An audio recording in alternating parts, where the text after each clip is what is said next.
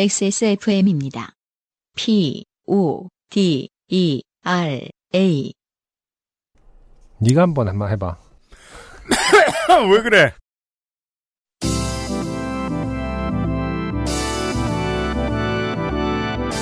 요즘은 팟캐스트 시대.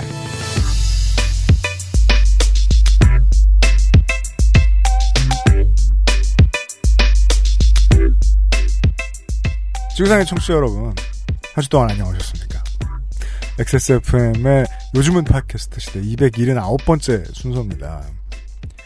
괜히 합창 들어간 저는 UMC의 책임 프로듀서입니다. 네. 메인 보컬 안승준 군이 목이 좀 가라앉았어요. 그래서 더블링을 해줬어요, 유엠씨가. 네. 해봐. 깜짝 놀랐네. 무서워서. 네. 새로운 시도를 해보는 건 좋은 일입니다. 네.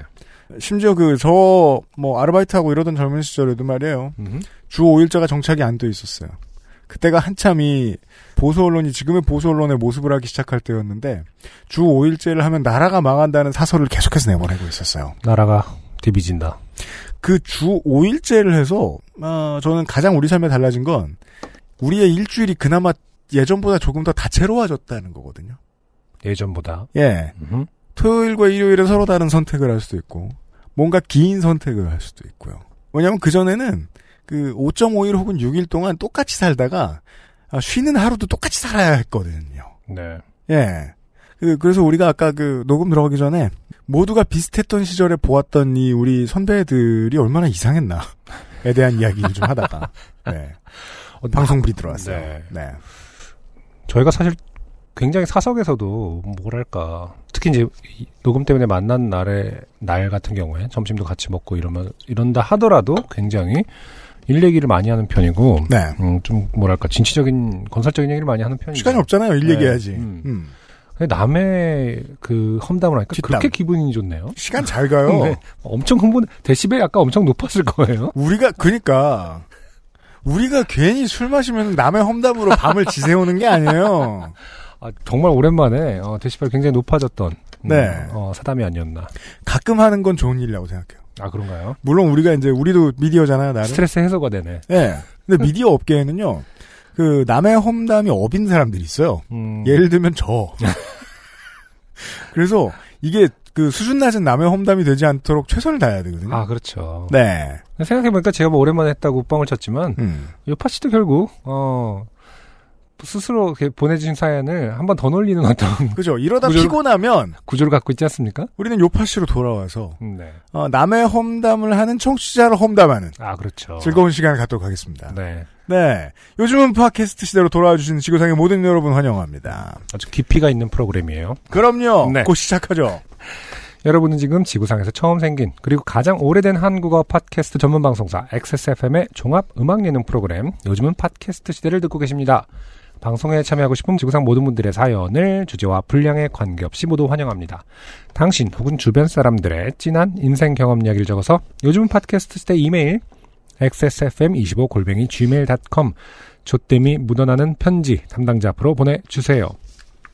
사연이 소개되신 분들께는 매주 에어비타에서 더스트 제로 1을, 커피 아르케에서 아르케 더치 커피, 라파스티체리아에서 빤도르 파네토네 베네치아나를, 주식회사 빅그린에서 빅그린 4종 세트, 콕지버콕 김치에서 김치 맛보기 세트를, 앤서나인틴에서 리얼톡스 앰플 세트, 더필에서 토일리쉬 휴대용 변기 시트 클리너 세트를 선물로 보내드립니다. 네.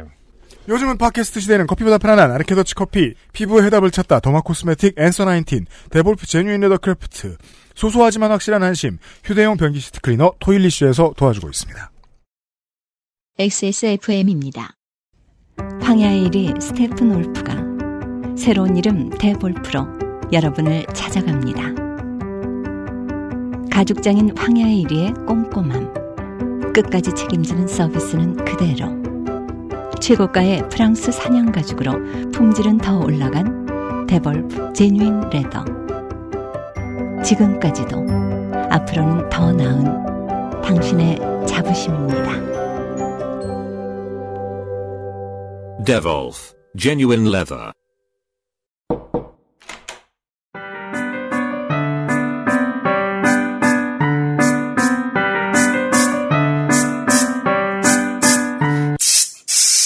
뿌리세요. 새 것처럼 변기 시트 소독제 토일리쉬. 이 광고 스폰서들을 읽다 보니까 네. 오랜만에 하나하나 면면을 보니까 참 오래되기도 했고 정이 많이 들었어요. 데볼프. 네. 그리고 또 아주 오래됐죠. 하나하나 뭐 커피 아르케라든지 아르케 더치 커피. 에어비타는 제가 써보진 않았습니다만은 네. 뭐 라파스티리아도 충분히 먹어봤고 뭐 빅그린 같은 경우 많이 쓰고 있죠. 네. 네. 앤서나인틴은 덕질인을 예쁘게 만들었고요. 김치 콕지버콕 김치도 최근에 친구한테 추천을 해줬더니 네. 맛있다라는 대답을 다행입니다. 카톡으로 나누기도 했고요. 김치는 워낙에 사람마다 취향 타가지고. 네. 그 외국인들은 말이에요. 김치를 먹는 사람들이 다 동일한 놈들인 줄 알아요. 근데 김치가 얼마나 복잡한데. 그렇죠. 네. 네.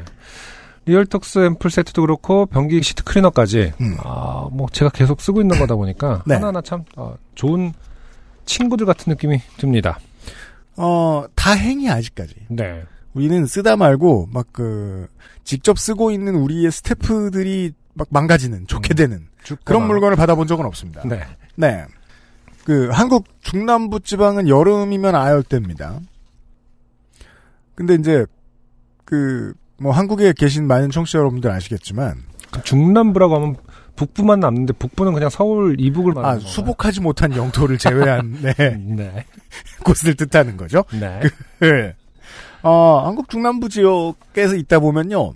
수복이라는 개념을 쓰고 있습니다. 지금 역사관을 이게 이제 그 중국을 바라보는 대만의 입장.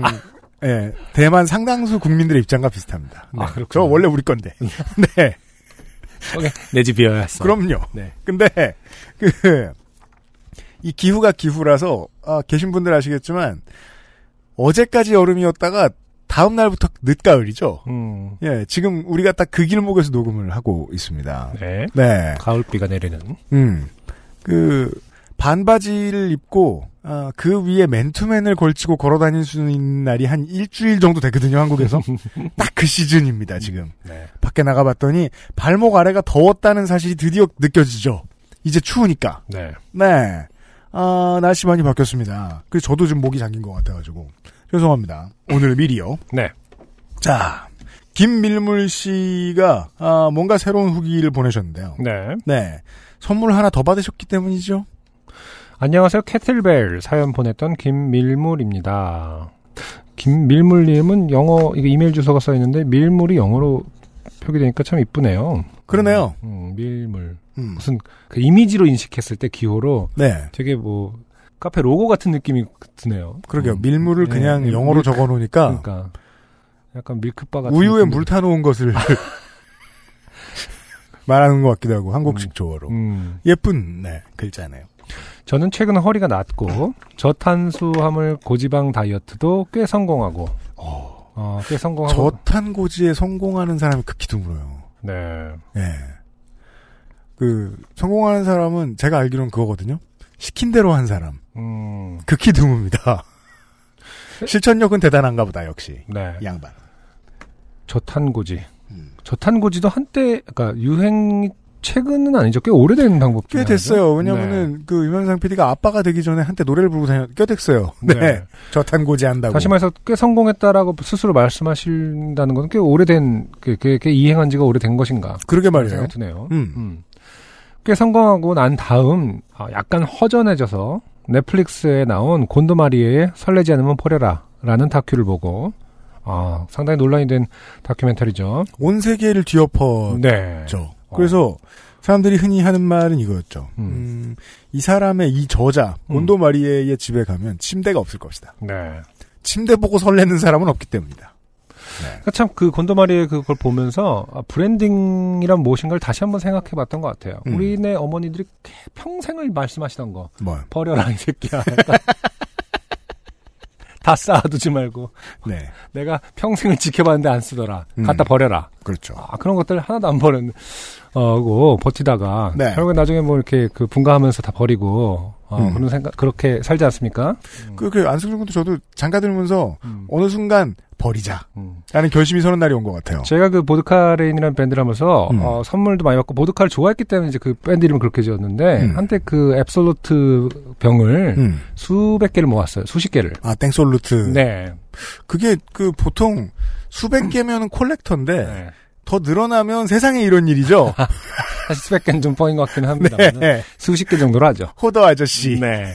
네. 그때 막 그 플레이버가 다 다르게 나오잖아요. 아 그렇죠. 네. 그 리미티드 에디션도 많이 나오고. 지금처럼 흔한 느낌이 아니었기 때문에 굉장히 뭐 예쁘다고 느꼈고. 예쁘기도 예뻐요. 네. 나중에 이제 작업실이라든지 이런데 이렇게 뭐 인테리어 용품을 쓰겠다 이런. 혹은 그 당시는 또 뭐 바까지 차릴 생각도 뭐 언젠가는 뭐 그런 것도 차릴 수 있지 않을까.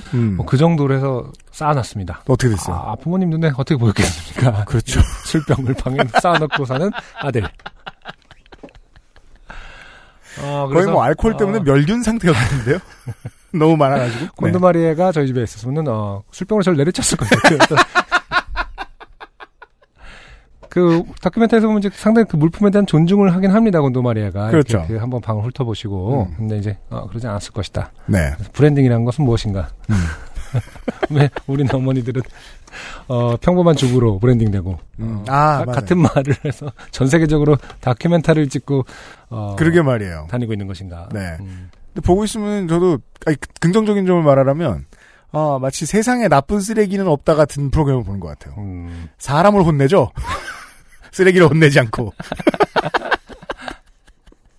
아 예. 자, 아무튼 설레지 않으면 버려라 라는 다큐를 보고 깨달은 바가 있어서 제가 가진 모든 물건을 다 꺼내 한 곳에 놓고 한 곳에 쌓아놓고 정리하는 작업을 하고 있었습니다. 그런데 어제 택배 온 것을 보니 에어비타 더스트 제로 1이 배송된 것이 아니겠습니까? 헉, 나 설마 월장원 된 거임? 하고 방방 뛰면서 네, 룰을 알고 있어요 김밀물 씨는. 즉시 에어비타 더스트 제로 1을 제 방에 가져가 틀었습니다. 근데 이게 이제 본방을 상품 배송은 어쨌든 결정되고 보내드린 거잖아요. 그렇죠. 본방을 늦게 캐치하신 거죠. 그런 거 같아요. 하지만 상품으로 이미 본인이 월장원된 걸 하셨다. 네. 제 방에 가져가 틀었습니다. 저는 실행력이 과도하니까요. 곤드마리의 선생의 가르침대로 설레지 않은 물건을 모조리 버린 제 방은 오래된 물건에서 나온 먼지로 가득했고. 왜 다 버리고 청소를 안 한 거죠? 먼지만 보면 설레는 거죠. 곤도마리가 청소를 하라는 게 안 나올 것 같은데? 시키지 않은 것은 안 한다. 그건 편집되었다. 그래서 안 해도 되는 줄 알았다. 곤도마리에는 네, 바닥 닦는 법을 가르쳐주진 않는다. 녹화가 끝나면 치워라! 딱 이러면서 크루가 다 해주고 크루가 해준다. 설레지 않는 것들을 정리해주는. 제가 알러지성 비염이 있어서 청소하는 동안 농약 살포시 쓰는 방독 마스크를 쓰고 있었는데 더스트 제로를 틀어놓으니 마스크를 벗고 지내도 괜찮습니다. 혼자 열일하는 더스트 제로의 빨간불을 보고 있으니 더스트 제로가 저에게 이 먼지구덩이에서 어떻게 살았던 거냐라고 호통을 치는 기분이 드네요. 바로 이 지점이 네. 우리가 인류의 미래가 기계한테 지배당할 수도 있다. 라는 그렇죠. 것을 짐작해 하죠. 네. 인간에겐 죄책감이라는 것이 있어서. 호통 쳐주는 AI가 네. 있다면. 미안해한다. 시키는 대로 잘하고, 미안해도 하고. 눈치도 못 나. 그렇죠. 호통을 치는 기분이 드네요. UMC님 목소리로요. 네. 부모님의 목소리일 줄 알았더니, UMC의 목소리로. 이 먼지구덩에서 어떻게 한번 해주시죠. 근데 저도 먼지 치울 때마다 스스로를 그렇게 혼내기 때문에 남을 혼내진 못하겠습니다. 좋은 방송 만들어주셔서 감사합니다. 네. 채택 및 후보 추천과 상품 등등도 감사하고요. 그러면 환절기에 감기와 알러지 천식, 아토피 모두 조심하시고 건강하세요. 실행력이 과도해서 언제나 고통받는 김밀물 드림. 감사합니다. 네. 저희가 아는 대로의 스스로의 주장에 따른 바로 그 김밀물씨라면 네. 이런 거 쓰려면 30분 걸리잖아요. 1시간 30분 내로 다시 캐틀벨을 들러 가셨겠죠. 아니 모르죠. 중간중간에 하면서 하실 수 있게. 알람. 요즘에 그거 나온 거 알죠? 말하는 대로 타이핑해주는 그 디바이스. 네. 마이크로소프트에서 나왔죠. 네. 그거 끼시고 캐틀벨 하시면서. 그럼 중간중간에 헉. 콘도마리의 선생의 가르침대로 이렇게 하면서 헉은 이제 자동 삭제되는 단어로 옵션 가능하죠. 그럴 수 있죠. 큰 숨소리는 삭제. 네, 김밀물 씨의 장원 후기였고요. 오늘의 첫 곡은 네. 한때 우리의 거의 마스코트. 네. 한때라고 하면은 섭섭해 들으시는 분이 섭섭해 하실 수도 있어요. 오래된 청취자분들에게는 네 거의 그 외가리와 같은 위상을 지닌 뮤지션. 그렇죠. 네. 하지만 그 위상을 스스로 내려놓으시고, 뭐랄까, 팀을 결성했다. 아, 그래요? 사실 본인이 다 가져가야 하는 어떤 권위임에도 불구하고. 그렇습니다. 여러 사람과 나누기 위해서. 팀을 결성했다. 유정식 씨와 신승훈 씨, 그리고 홍혜주 씨. 신승훈 씨, 여기서 신승훈 씨는 이제 우리가. 네네네. 얼스라는 밴드의 신승훈 씨. 저는 이제 잘 아는 분입니다만, 오랫동안 음악 하신 분이고요. 네. 홍혜주 씨, 그 세 분이, 공항로 연합이라는 밴드를 만들어서 네. 신곡을 발표했네요. 예. 제목은 제목을 읽는데 약간 좀 이렇게 민망하죠. 제 감성은 좀 아니기 때문에. 이건 제 감성이었어요. 아, 그래요. 35년쯤 전. 제목 오늘날 넘어섰죠.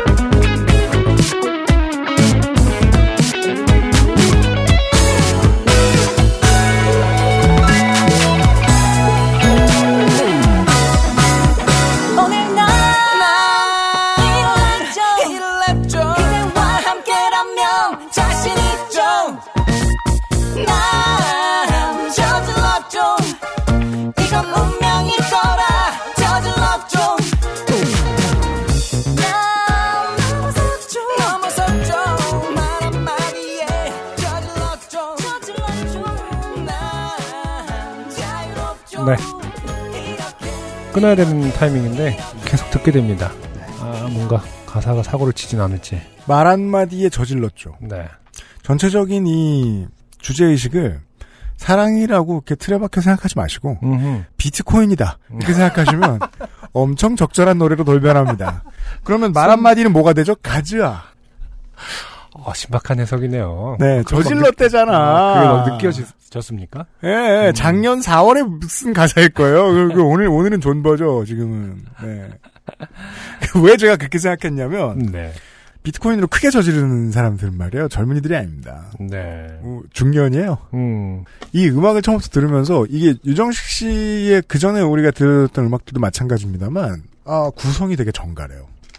구성이 정갈하고 들을 때 힘든 게 없어요. 저는 이런 게 어덜트 컨템포러리의 기본적인 구성 요소라고 생각하거든요. 그렇죠. 네. 중년의 장르. 네. 네. 중년에게 공감을 얻을 만한 이 제목을 가지고 뭘까? 사랑이 아닙니다. 비트코인의 애절함을 담은 네. 노래 오늘날 넘어섰죠를 듣고 왔습니다. 좋아요, 저희 노래. 이제 손절과 관련된 음악 싱글도 곧 발표하겠네요. 그럼요. 그 사람들은 또 젊은 사람들은 듣고 뭐 이별 노래인 줄 알아. 예. 무식한 것들. 그러니까 공매도에 못 이긴 개미가 손절매하는 내용. 그런 내용일 거예요. 아, 평소 친분이 있었던 싱어송라이터 홍혜주, 밴드 얼세, 신승훈, 유정식이 같이 모여 같이 공연을 정기적으로 진행하기 위해 모였습니다. 제가 이제 유정식 씨에게 간단하게 소개글 있으면 보내주셔도 괜찮다 했더니 네. 이런 정기적으로 진행하기 위해 모였습니다. 확실히 비트코인 동아리가 많네요.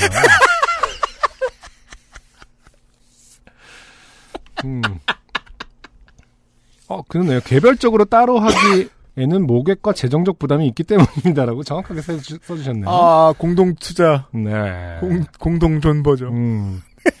이름이 공항로 연합인 이유는 네. 3명 모두 강서 양천 출신이기 때문에 정했고 네. 유정식 개인적으로는 서울에서 가장 별 이슈 없는 동네 출신으로서 꾸준하고 내실은 있지만 크게 성공하지 못한 의 뜻을 담아 강서구의 상징 공항대로의 이름으로 정했습니다. 아, 이것은 그쪽에서 나고 자란 사람 많이 할 수 있는 거예요. 아, 네. 딴 지역에서 이렇게 이거를 그런다며? 라고 하시면 안 됩니다. 네. 그 N월드를 앞으로 아메리칸들만 쓸 수 있다라는 개념하고 비슷한 거예요. 네, 강서구민 아니면 소개 저렇게 하면 안 됩니다. 강서구민은 나고 자란. 네, 강서구에서 나고 자란 사람 아니면 저러면 안 됩니다. 네. 네.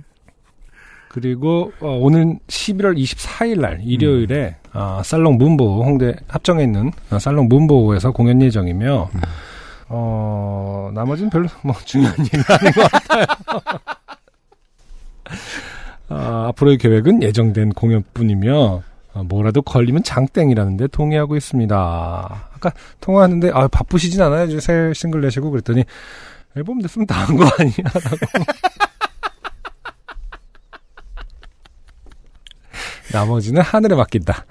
진인사 대청명이라고 우리가 이제 통화를 마무리했습니다. 이 흔쾌한 이 신선들이 있어요 보면. 네. 네. 음악을 다 만들어. 그리고 자요. 그리고 왜 그래? 그러면 이제 뭐 약간 이런 표정으로 일어나시죠. 의아한 표정으로 세상 의아한 표정으로. 그럼 어떡해? 뭐 이런 거 있잖아요. 네. 저는 이 노래 좋아요. 네. 청취자 여러분. 좋아서 이런 매기를 해봤어요. 네. 공항로 연합의 오늘나 넘어섰죠. 듣고 왔습니다. 네. 이런, 요파 씨의 고인물, 유정식 씨의 새 프로젝트, 네. 유정식 씨의 보컬 목소리를 듣지 못했지만, 네. 네. 음악을 들었고요. 네. 또 한 분의 요파 씨의 고인물이 사연을 보내주셨습니다. 아, 그렇군요. 부산의 정하늘 씨. 네. 과일을 좋아하시는 분이죠? 그렇죠. 과일 먹기가 쉽지 않다는 걸 잘 알고 계시는 분이에요. 네.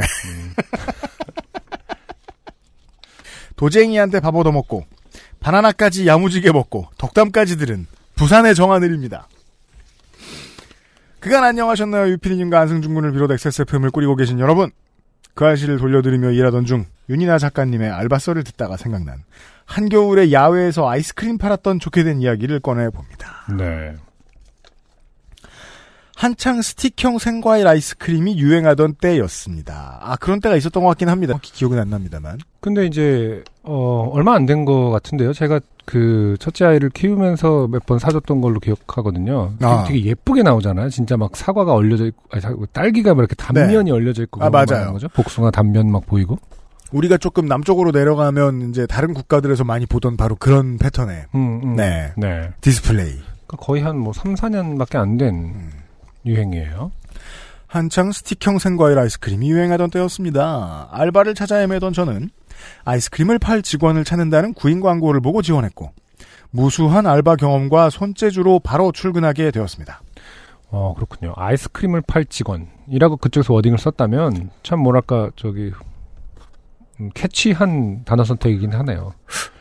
아이스크림을 팔지. 아직까지 뭔가 낭만적이라는 느낌이 들지 않습니까? 아, 뭘 팔지 자세히 안 적어놓는 일이 더 많아요. 예. 그러니까 뭐 야외 판매원 이런 게 아니라 맞아요. 아이스크림을 팔 직원이라고 만약에 표현을 했다면 그럼 구인하는 입장에서도 뭔가 그림의 일부분이 된 기분이고 네. 뭔가 되게 귀여운 아이들만 살 것 같고. 아, 그렇게 생각할 수 있네요. 네. 네. 예쁜 거 팔면서 예쁜, 이렇게 감사합니다 뭐 이런 소리 들으면서 아가들한테. 요즘은 서울에도 좀 뭐 들어왔는데, 서울이 좀 늦게 따라갔는데 이런 걸, 다른 몇몇 도시들에서는, 다른 대도시에서는, 아이스크림이라 함은, 20대들이 많이 다니는 거리에, 네. 술집들 골목에, 한가운데에 하나씩 있어요. 아, 아이스크림만 파는 가게. 아, 그런 거? 예. 옆에 저기 뭐냐, 뽑기 인형. 네, 그럼 만취한 애들이 인형 뽑기 안에 들어가듯이 이렇게 들어가가지고, 꺼내서, 예, 물고, 예, 토하고. 근데 뭐, 아울렛에서는 그렇진 않겠습니다만. 네. 네. 아, 아울렛이라는 걸 아직 말씀 안 드렸군요. 해당 아이스크림 가게는 아울렛에 있었고, 네, 아울렛 내 푸드코트 매장이 하나, 야외에 팝업형 매장이 하나 있는 타입이었습니다. 직원들은 로테이션으로 야외에서도 일하고 실내에서도 일하는 방식이었죠. 네, 네. 그렇게 하죠, 보통. 처음 몇 달간 그렇게 교대로 잘 일했습니다. 그러다 선후배 사이인 매장을 담당하던 매니저와 팝업을 담당하던 부매니저가 함께 잘리게 되었습니다. 아, 네, 뭐 그럴 수 있죠. 그건 알바인 제 알바 아니지 않겠습니까? 아이고, 어렵네요, 제가. 네. 네. 근데 확실히 띄어쓰기는 또 맞춰주셨어요. 네. 완벽한 띄어쓰기. 네. 회사에서는 괄호 아주 작은 영세 회사였습니다. 다 상무고 전무인 그런 회사. 괄호. 부장을 새 매니저로 급히 파견했습니다. 아, 제일 쪼렙이란 뜻이네요. 다 상무고 전무면. 그리고 그 매니저는 예전에 일했던 애라며 필요도 없어 보이는데 새 알바를 추가로 기용하더라고요.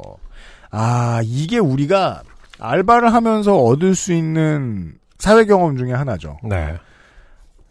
중하급 관리가 잘리면 그 아래에 있던 비정규직들의 운명도 더 촛불이 된다. 그렇죠. 예. 저는 몰랐지요, 제 앞날을. 영화의 날씨에 야외로 내몰릴 제 앞날. 네. 제가 처음 알바를 시작했을 땐 여름이었는데 몇 달이 흘렀다고 했지 않습니까? 겨울이었어요. 추워졌는데 아울렛과 계약상의 이유로 야외 매장은 계속 운영되고 있었고, 사실 누가 겨울에 밖에서 아이스크림을 사 먹습니까? 게다가 하드 하나에 생과일에 프리미엄이라고 막 5,000원 하고 막. 그렇죠. 하지만 알바는 가라니까 가야죠. 야외 매장에 가 있는데 처음에는 교대를 해주긴 해줬어요. 이게 무슨 소리입니까? 교대를 안 해준다는 얘기인가요, 나중에는? 근데 두어 시간 있으면 다시 저한테 밖으로 나가라고 하고, 나중에는 안 나오냐고 전화하면 나간다고 대답만 계속하고 안 나오는 식으로. 아, 밖에서 교대 안 해주시나요? 이렇게 전화하면. 그렇게 한 달을 결국 저는 밖에서만 일했어요. 영하의 날씨에 바깥에서 하드 팔면서. 더 충격적인 것은 야외 매장은 전기를 끌어다 쓰기 때문에 전기를 많이 먹는 난방기구를 사용할 수가 없다는 것입니다. 난방기구를 사용하다가 셧다운되면 냉장고가 돌아가지 않고, 그럼 영업에 지장이 생기니까요. 그래서 한 달을 사비로 붙이는 핫팩, 미니 핫팩, 흔드는 핫팩, 충전식 핫팩, 내복, 기모옷, 땡그 부츠 등 방한용품으로 버텨가며 일한 것입니다. 네. 핫팩 값이 꽤 들었겠네요. 아울렛. 제 상식에 의하면 아울렛에서는요, 팝업 스토어들이 있잖아요. 그러면 그 팝업 스토어에서는요, 다른 전기가 들어가는 것도 있잖아요. 그 진열하느라 뭐 불도 켜고, 네. 예, 이것저것 있죠. 충전할 것들도 많고. 그걸 해놓고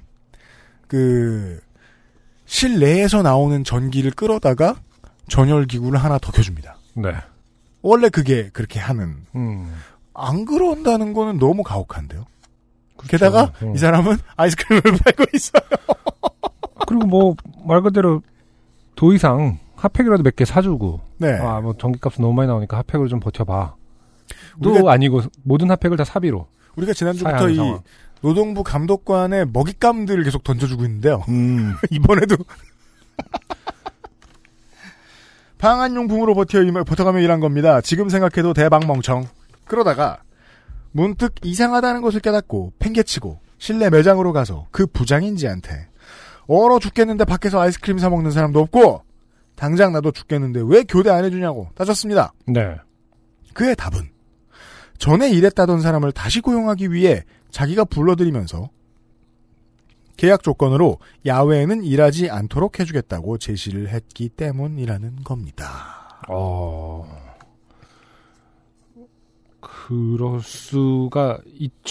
그럴 수가 있죠. 있다고 칩시다. 근데 이 사람한테 지금 정하늘 씨한테는 그거를 이제 끝까지 얘기하지 않고 곧 나갈 거야 이런 식으로 지금 한 달 그렇죠. 이상을 끌었다는 거 아닙니까? 네, 본인의 멍청함을 지금 알바가 책임지고 있습니다. 네. 너무 화가 나서 아니 그딴 조건은 뭐며 인간된 도리로 영화에 야외에서 8시간씩 난방 하나 없이 하드파는 게 맞는 일이냐고 역정을 냈지만 이걸 역정이라고 표현하지는 않죠. 역정의 사전적인 뜻이 뭐지? 왠지 뭔가 역정은 그리고 저는 소리 지르면서 화내는 알바를 한국에서 별로 본 일이 없기 때문에 네. 아마 정중히 말씀하시지 않았을까 싶은데 그러니까요. 제가 들은 말은 널 뽑은 건 내가 아니라 나는 너를 모른다. 철학적이네요. 우리가 서로를 아느냐?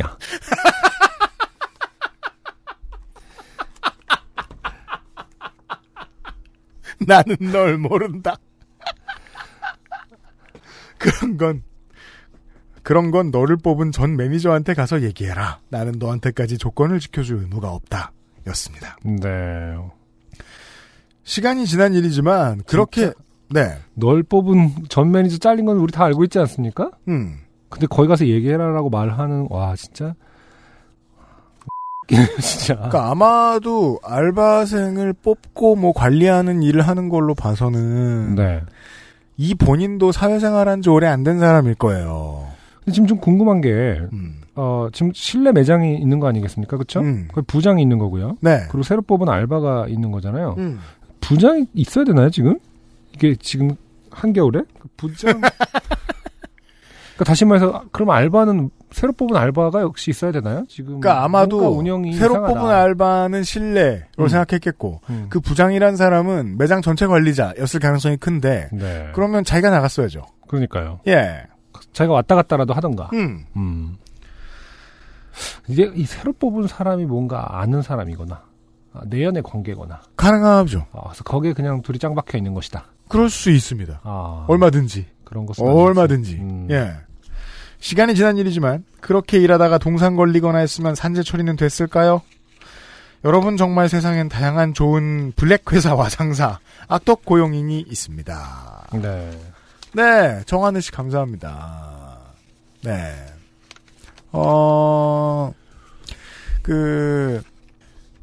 사이비 종교 끌려가서 바나나 드실 땐 좋았죠. 잘 됐다, 막, 이런 건가요? 그런 말씀은 아닙니다만, 저희가 또 다른 과거를 알고 있으니까, 한번 말씀드려봤고요. 그러길래 남의 걸 왜 먹니? 뭐, 이런 건가요? 그리고, 이게 뭐, 부산이든 어디든, 아울렛은 일단 시내랑 멀어요. 아울렛 근처에 사는 알바생이 흔치 않아요. 그럴 수도 있죠. 네. 최소한 그 주변에 있는 신도시 어디 아파트에라도 삽니다. 네. 근데 그 신도시 아파트도 땅 넓은 신도시에 있다 보니까 아울렛까지 거리가 멀어요. 출퇴근도 멀어요. 예. 멀리 와가지고 계속 밖에 서 있는다. 글쎄요, 이거는, 아니, 왜, 보통의 어른들이면 이렇게 얘기했을 거예요. 내가 어디 가서 어른들 만나가지고 내가 이런 일이 있었고 저런 일이 있었다. 그러면 이게 원래 사회에 나가면 관리자 바뀌면은 밑에 있는 사람들 고생도 많이 하고 이러저러하니까 좋은 경험했다고 생각해. 이러고 끝낼지 모르겠는데 여기서 더 좋은 경험은 뭡니까? 노동부에 신고를 해보는 겁니다. 관할 노동청에 신고를 해보는 경험을 해보는 겁니다.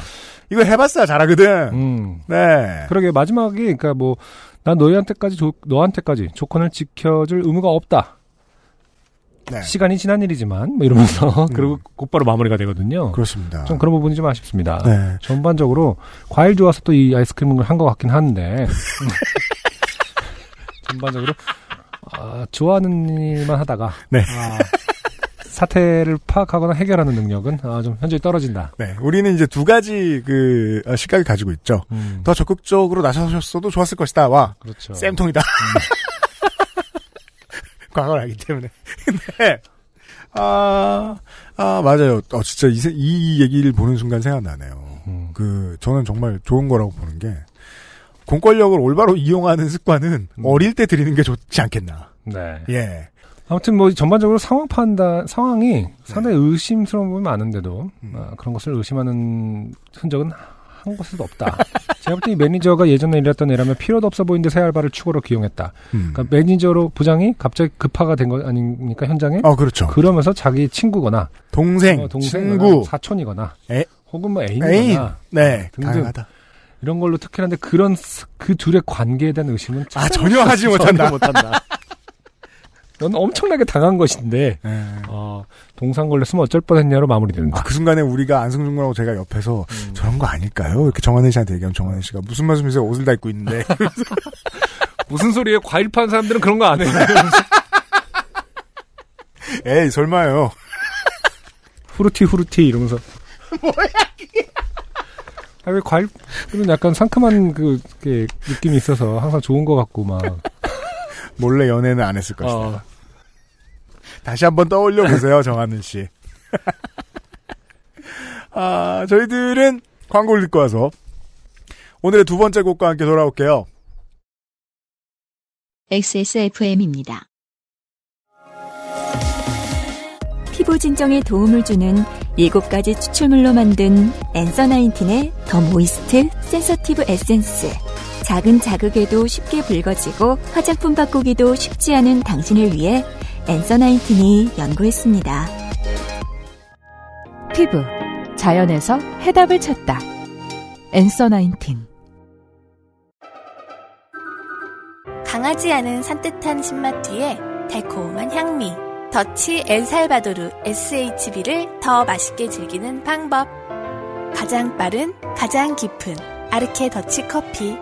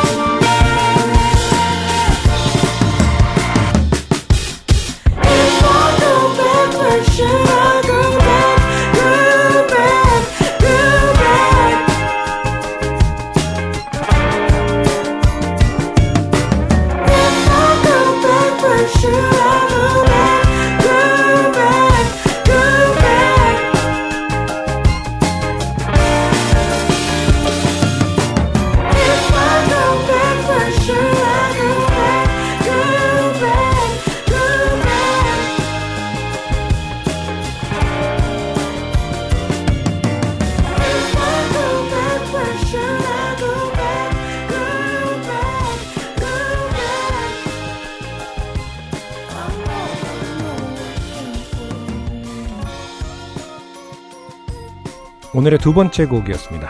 새소년의 새 싱글이 나왔네요. 집에 Go Back. 네. 1년 4개월 만이라고 합니다. 네. 네. 황소연 씨 이제 개인 앨범이 나왔을 때 한번 소개를 해드린 적도 있고, 네. 새소년의 복귀, 새소년으로 다시 복귀했을 때도, 네. 네. 멤버가 바뀌었습니다. 네. 아, 뭐랄까. 멋있습니다. 네. 멋있습니다. 제가 이제 그 차 팀장님이, 바이닐의 차 팀장님께서, 지난주에 만났습니다.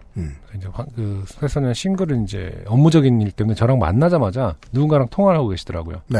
그래서, 아, 안녕하세요. 이러면서, 아, 다름이 아니라 새소년 싱글 때문에 연락드렸는데 하면서, 차 팀장님께서 누군가를 통화하고 있었습니다. 차 팀장님 뵌지 되게 오래돼가지고, 안승준 군이 성대모사 할 때 들으면, 이제 안승준이 차 팀장님 같고, 왜냐면 비슷하거든요. 뭐가 비슷해요, 또? 말투가 비슷하다. 아니, 성대모사 하면 비슷하다고. 성대모사 비슷하다. 잘한다고. 아, 그렇죠. 네. 그래서 결국 이제 누구랑 통화했느냐. 아, 그래서 음원에 혹시 문제가 기술적인 문제가 있는 것처럼 들렸는데 아닌가요? 이러면서 통화를 하시더라고요. 결론적으로 아니었습니다. 누구랑 통화했느냐? 봉가봉가 레코드의 고건혁 사장, 곰 사장하고 통화를 한 거예요. 네. 방금 들으신 이 곡과 관련해서 중간에 보컬의 목소리가 약간 오류가 있어 보인다. 하지만 고건혁 곰 사장님이 전화를 끊고 다시 전화가 왔을 때 네. 다시 들어보고 본인에게 확인해봤으나 전혀 아니다. 의도된 것이다. 라는 답을. 이게 이제 그 사장님이 분가분가 레코드 사장님이 이것도 쓰셨는지 모르겠지만 썼겠죠. 이 곡의 소개를 보면 한 번의 노래로 완성한 곡이다라는 걸로 봐서 녹음이 최소한 보컬 녹음은 원테이크로 끝났다. 아. 첫 번째 원테이크로 끝났다라고 네. 예측할 수 있거든요. 그렇죠. 제가 봤을 때는 네. 그러면 의도죠. 그렇죠. 네. 다만 기획사회가 나왔으니까 말인데 황소연이라는 이 솔로 아티스트의 트랙이 나왔었어요. 네. 그리고 멤버가 모두 바뀐 새소년의 트랙이 나왔어요. 황소연이라는 아티스트의 위상 관리가 어떻게 되고 있는 건지 궁금합니다. 이런 경우는 흔치 않아요. 그러니까요. 네.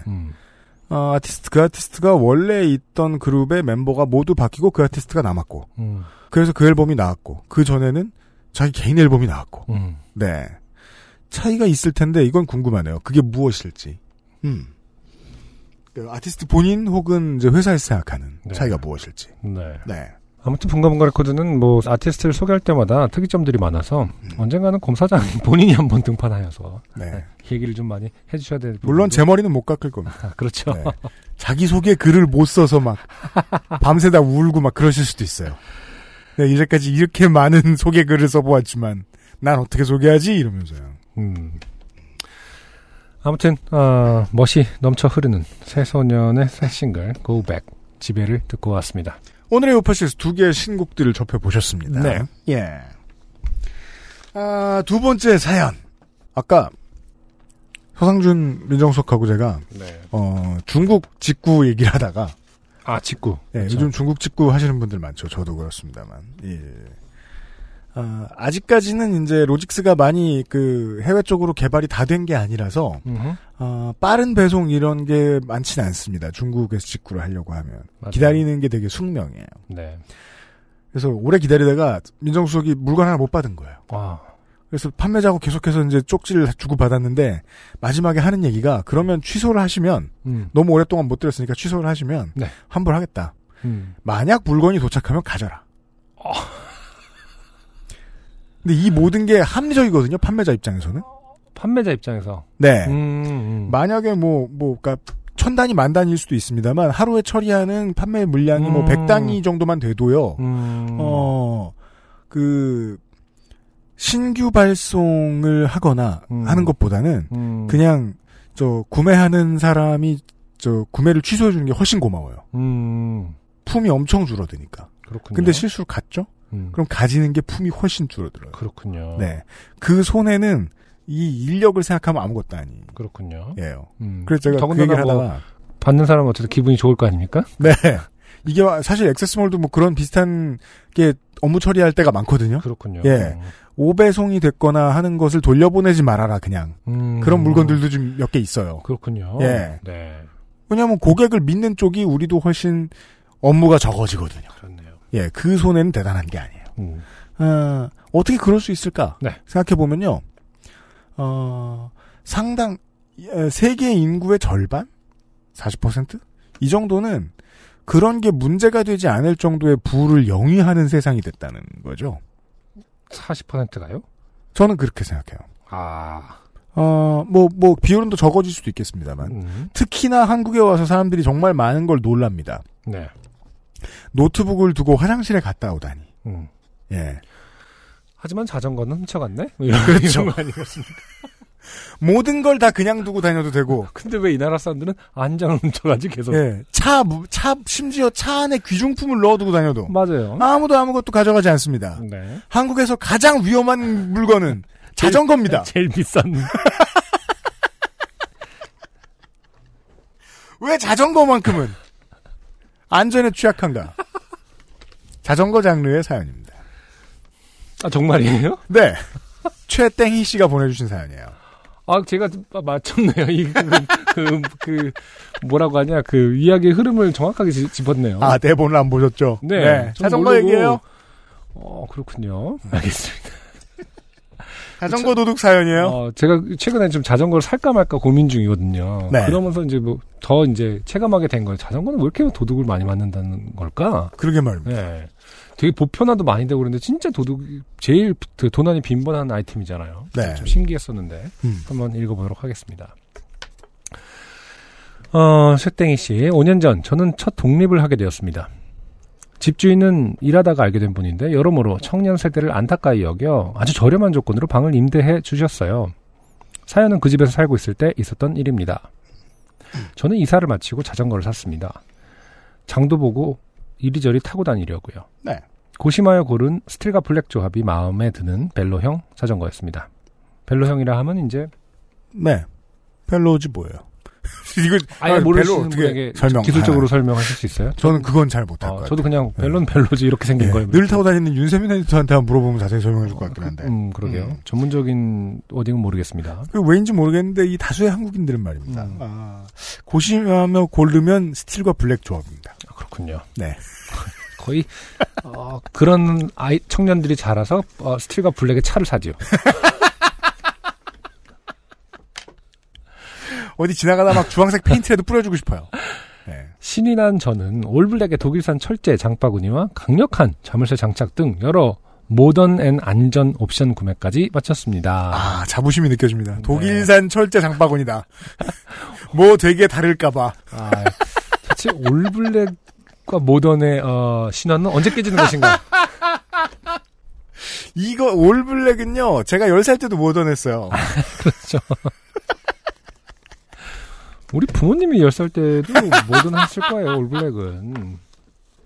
아마 그때는 장음 표시가 있어가지고요. 모던 했을 거예요. 모던. 네. 자전거 주차는 집 대문 안마당에 했는데, 구입한 지 얼마 되지 않았고, 이전에 도둑맞은 경험들도 있고 해서, 대문을 닫고도 자전거 자물쇠를 채워두어야 안심이 되었어요. 그러게요. 참 무색합니다. 한국에 가면 카페, 노트북 가도, 도둑 안 맞는데라는 말이 무색하게. 네. 대문 안에다가 자전거를 둬도, 한국에 가면 자물쇠를 채워야 한다. 새벽에 부스럭 소리가 들리면 혹시 내 자전거를 훔쳐가는 거 아닌가? 일어나 살펴볼 것도 아니면서 괜히 불안해하는 등. 그러고 보면 저의 인생에도 딱 두 가지가 도난당한 적이 있는데 자전거랑 그래요? 신발이었어요. 아, 진짜요? 네. 신발 두 얘기를 한 적이 있죠. 그 요파시에서. 신발. 아, 맞아요. 하나는 독서실이었고. 맞아요. 네, 몇 개 있지도 않았는데. 그냥 경비실 앞에 놨는데 뻔히 처음으로 산. 그전엔 모든 것이 중고. 벨로형. 그 당시 84년도에 벨로형이라는 단어도 없었을 때. 네. 그냥 아이 자전거. 그러다가 처음으로 큰맘 먹고 아버지께서 사주신 사이클 일주일 만에 도둑 맞았다. 그것도 그냥 경비실 앞에 채워놨는데. 저는 왜 신발을 도둑 맞아본 적이 없을까요? 그것은 네가 들고 들어가니까요. 아, 자는 곳에 자는데 잘 보이는 곳에 있으므로. 항상, 잃어버린 적이 없네.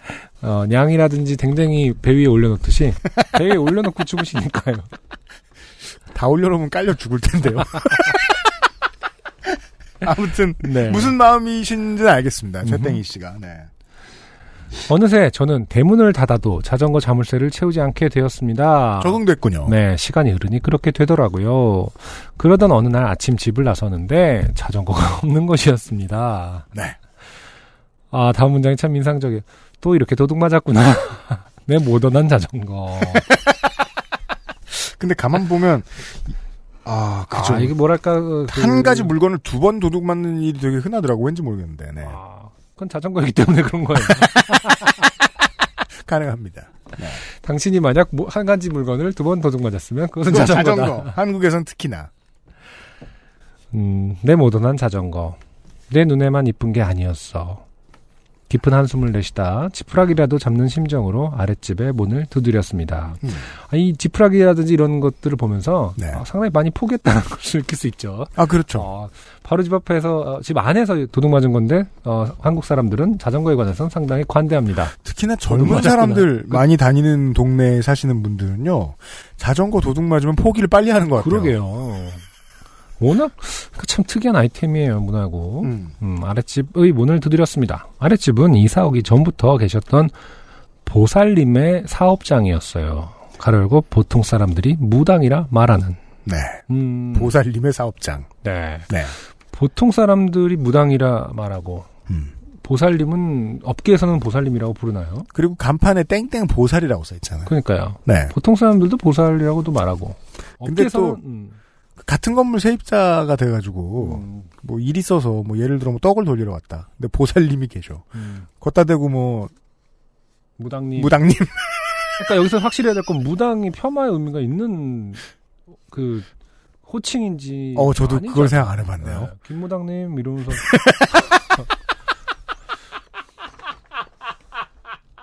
보살은 너무 추상어 같은 느낌이 드는데 그 왜냐면 보살이야. 아마 약간 그 뭔가.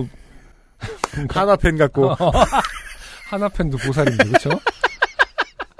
아, 그럼, 저, 대전구장에서, 하나생명 이글스파크에서 서로 팔을 지나면은, 보살님 서로를 향해서. 다 영험해지고. 그러니까요, 보살은 그 직업의 특성을 정확하게, 드러내고 있지 않아요. 하나팬의 특성만 정확하게 드러내고 있는 거죠. 그 어떤 종교보다도 더.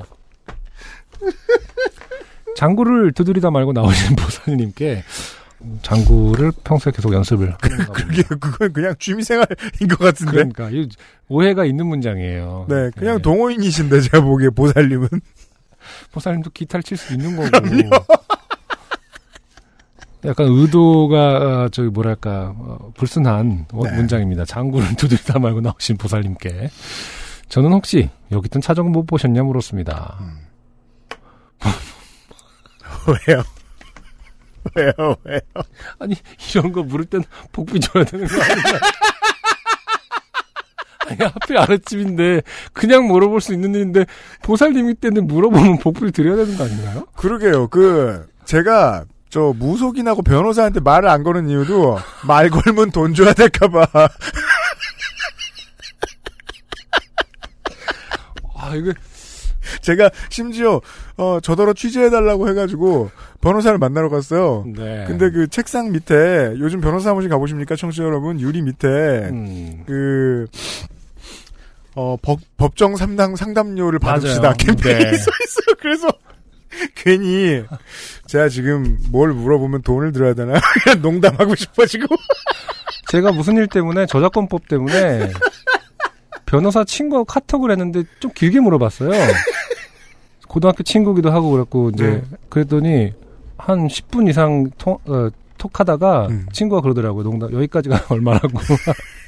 실제로 진짜로 업무인 부분이잖아요. 네. 제가 무례했던 걸 수도 있는데 네, 사실 그렇긴 하죠. 물론 상담료는 반드시 들어야 됩니다. 네. 하지만 자전거 어디냐고 물어볼 때도 이 질문으로 끝나니까. 근데 만약에 맞췄어. 보살님이. 드려야지. 아니 이게 진짜 제가 어떤 특정 직업을 폄하하려는 의도가 아니라 정말 궁금해서 그런데. 천기를 보아하니 이미 분해됐다. 보살님 입장에서도 이게 눈에 보이는데. 그럼 상이 떠오르시는데 이거 말 안 해? 보살님도 생각해보다가 지금. 나는 아는데 이걸 말해줘야 되나. 조상님한테 여쭤봐야 되나 말아야 되나. 거기까지 올라가야 될 문제인가 아닌가. 그러니까요. 아니, 진짜 애매한 사연입니다. 요파씨에서만 소개할 수 있는 사연이죠. 어디 봅시다. 그래서 자전거 못 보셨냐? 물었습니다. 이렇게 물으면 안 되고, 아, 자전거 보신 적은 없으시겠지요. 아, 이것도, 지어도 물음표인가? 없으십니다. 자전거가 없어졌어요! 아, 그, 느낌표로 하고 도망가. 어떻게 하고 우는 거죠? 아, 법적으로. 아, 어떻게도. 질문이 아니게 될 방법을 생각하시고 계신 거군요, 안승준 군은. 네, 그죠. 느낌표 하나로 끝나고, 그냥 망연자실 해야겠다. 그렇죠. 신뢰를 범하지 않으려면. 네. 네. 보살님은 글쎄요. 몰라요. 아. 안 가 닿습니다. 신통력이. 어제 여기 세워두지 않았냐고 되물었습니다. 아, 되물었습니다. 네. 아, 이러면은 보살님이 전문가 입장이 아니라 그냥 주민이죠, 이럴 때는. 그렇죠. 네. 그냥 입주민이죠. 그러니까요. 어제 제가 분명 여기 세워두었거든요. 근데 여기 없으니 누가 훔쳐간 것 같아요. 하. 그리고 저는 조심스레 여쭈었습니다. 혹시 CCTV를 좀 확인하실 수 있을까요? 제가 이것 때문에 웃은 것은 아닙니다. 네. 보살님은 왜인지 대문 안쪽과 바깥에 CCTV를 설치해 두셨거든요. 아, 이게 왜 이렇게 웃기진 않을게. 왜? 조상님이 오시는 거를 찍기 위해서인지. 아, 저기선. 아, 적에서는 찍혀요? 아니, 그, 왜 옛날에는 그런 미신이 있었잖아요. 그러니까 CCTV를 쓰는 이유는 우리가 미래를 모르기 때문이잖아. 아니, 엄밀히 말하면 과거를 모르기 때문이죠. 뭔가를 당한 시점에서의 과거잖아. 아, 하긴. 그렇죠. 예, 무속인이 뭐 과거를 알 수 있나요? 네. 아, 이 문장이 좀 불경해요. 보살님은 왜인지. 그래서 왜인지가 네. 아, 보살님은 마치 다 맞출 수 있을 것 같다라는 생각을 하시나 본데 보살님에게도 CCTV는 필요하다. 보살님은 흔쾌히 그러자 하셨고 저는 사업장 안으로 들어갔습니다. 사업장 안에는 보살님 딸도 있었어요. 제 사정을 듣고 안타까워하며 주스를 내와 주었어요. 아, 문장 좀 제발 이렇게 쓰세요. 왜요? 왜? 아니, 안타까우면 주스 줘야 되는 것 같은 문장이잖아요. 아, 우리도 다음번에 안타까운 이웃을 보면 주스를 내와야 되겠다. 아, 제 사정을 듣고 안타까워하면 주스를 내와 줬어요. 그렇게 셋은 CCTV용 TV 앞에 둘러앉았습니다. 사실 당시에 저는 CCTV를 본다고 해도 자전거를 찾을 뾰족한 수가 생길 것 같지는 않았어요. 그래도 어떤 X가 몇 시에 어떤 모습으로 제 소중하고 모던한 자전거를 훔쳐갔는지 보고 싶었습니다. 보살님은 능숙하게 CCTV 시간을 어제로 돌리시고, 아, 이런 불경한 워딩들 능숙하게. 왜 불경?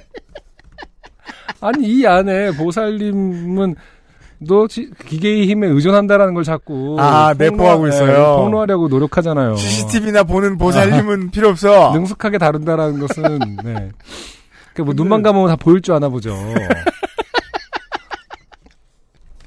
CCTV 시간을 어제로 돌리시고 화면을 재생해 주셨습니다. 어제 날짜가 적힌 화면엔 아직 저의 모던한 자전거가 가만히 주차되어 있었습니다.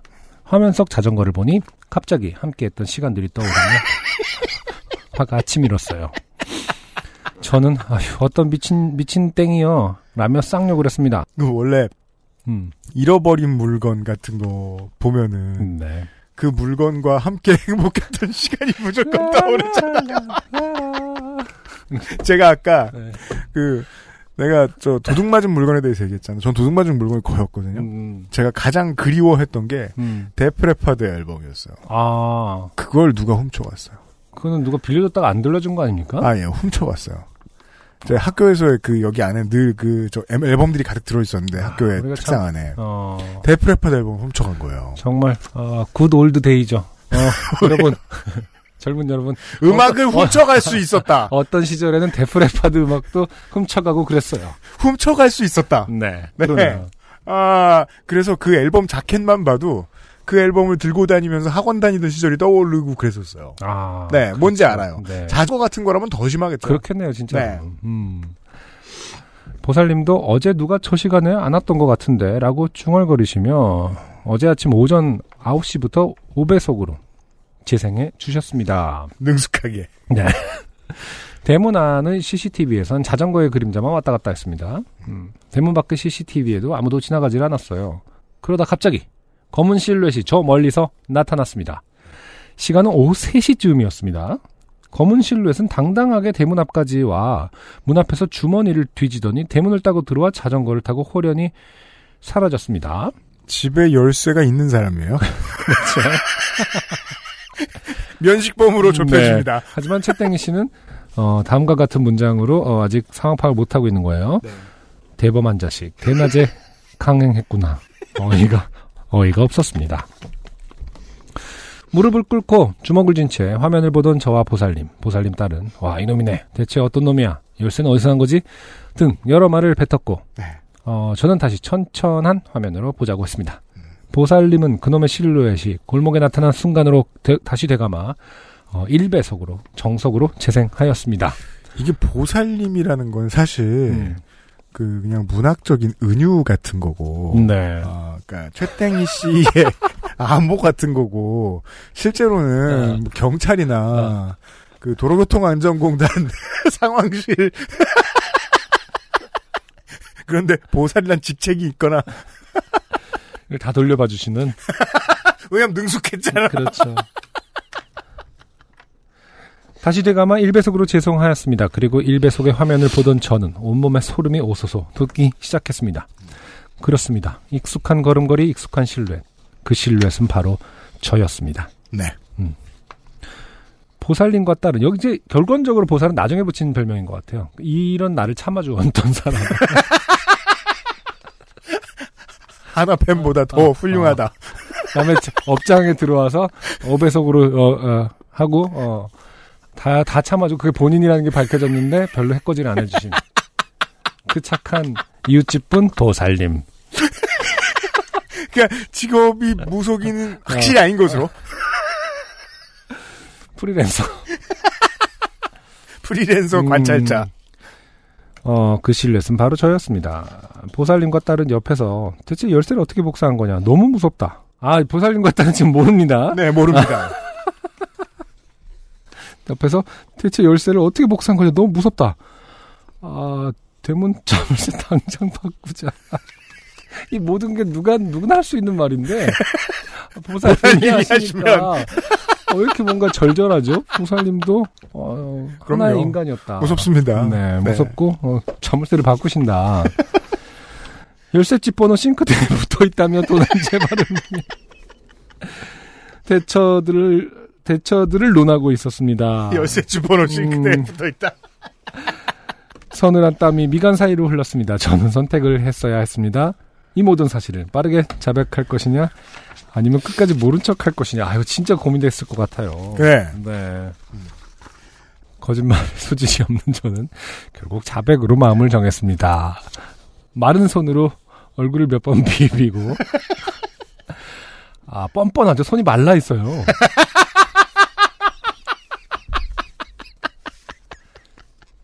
저 같으면 축축해져 있을 것 같은데 땀으로 범벅되어 있을 것 같은데 마른 손으로 얼굴을 몇 번 비비고 고개를 최대한 깊숙이 숙인 채 보살님과 보살님 딸을 향해 몸을 들었습니다. 이럴 땐 참 보살님 딸이 원망스럽죠. 왜 집에 있어가지고 내가 사과를 두 명한테 해야 되는가. 그리고 조금보다 나갈 수 있었는데 하필이면 주스를 그렇죠. 오렌지 주스 마셨거든 지금.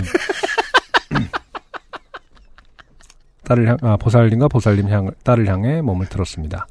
보살님 정말 죄송한데 이게 입으로는 처음 나오는 말 같아요. 그렇죠. 보살님. 정말 죄송한데 이게 저 같아요. 순간 보살님은 검정 실루엣을 보았을 때보다 더 눈이 땡그레지셔서는 어머머 땡이 씨가 훔쳤다고요?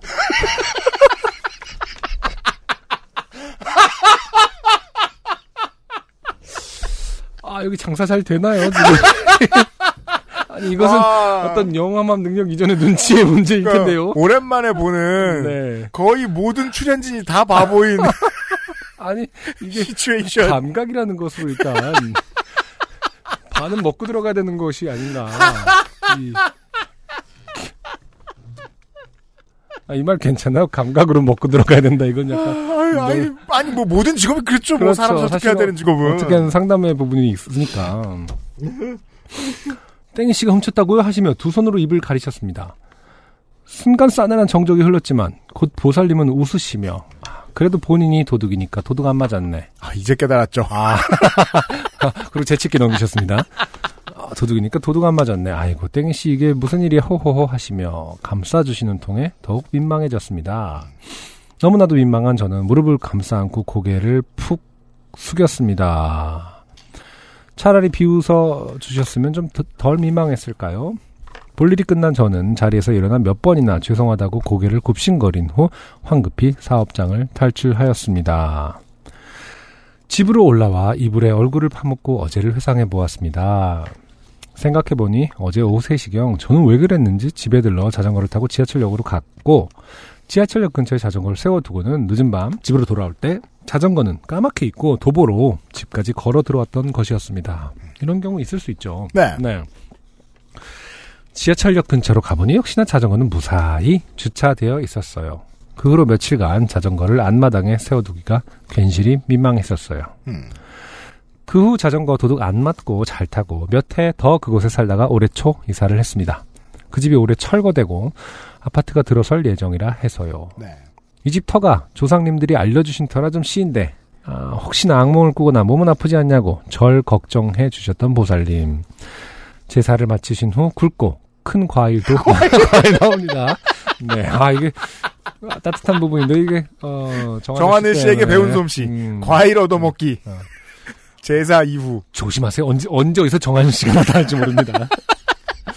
큰 과일도 많이 주셨던 보살님. 매일 아침 치시던 장구 소리 참 좋았는데 저는 이사 후에도 저에게 도둑 맞은 자전거 잘 타고 다니고 있습니다. 아, 보살님 그리고 보살님 딸 모두 어느 터로 가시든 건강하시길 바랄게요. 네. 네. 아 이거 오랜만에 정말 바보 대잔치. 네. 한편의 단편 영화. 아 멋진 작품을 읽었습니다. 멋진 작품이에요. 네. 네. 저도 그렇게 생각해요. 아, 멋지네요. 본인이 도둑이니까 도둑 안 맞았네. 이게 참 철학적인 명제입니다. 만약에 단편 영화 만드시는 분들이 이 방송 듣고 계신다면 이거 네. 시나리오로 써보겠어요. 그러니까 네. 신승훈 감독님께. 네. 신승훈 감독님 감독님이시잖아요. 그렇죠. 네. 그러니까 이 영화의 클라이막스는 보살님의 사업장에 있는 CCTV죠. 이렇게. 그 CCTV가 이제 지능이 있었다면 네. 얼마나 한심했을까. 그리고 CCTV를 능숙하게 보는 사람들은요 네. 일반 키보드로 보지 않습니다. 아 다이어리 있나요? 그죠. 아, 조그 셔틀. 네.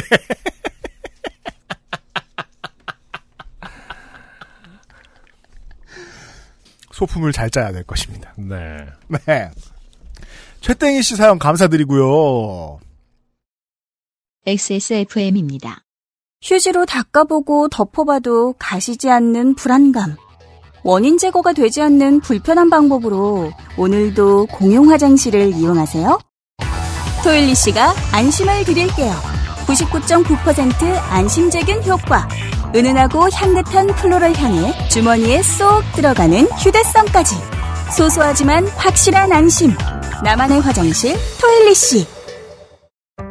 주름과 질감이 살아있지만 변형되지 않고 두꺼운 가죽 제품, 선명한 색상에 일반 명품을 웃도는 퀄리티의 가죽 제품, 황야의 1위 데볼프제뉴인레더.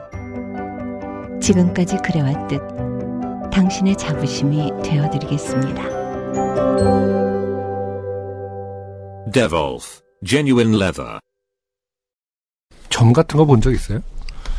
저 한번 무속인 저는 사실 한 번도 없어서 만나뵌 적도 없어서 무속인의 재화를 산 적이 있죠. 한번. 아 그래요. 제가. 저는 이게 극적으로 느껴져. 이 에피소드가 되게 재밌고 저도 사실 전혀 친하게 느껴지지 않고 거리감이 상당해서 뭐 지금이나 그때나 제가 가고 싶어 간 적은 없는데 네.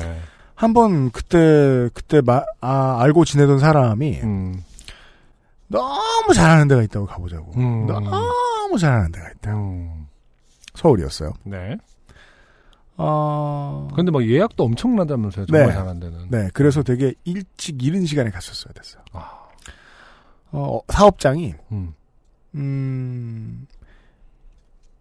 요즘 흔히 자기가 잘났다고 생각하는 사람들이 많이 살고 있는 추접한 이름의 비싼 아파트였어요. 진짜. 그러니까 정말 그 업장을 보는 순간 딱 감이 와요. 아. 여기 10억.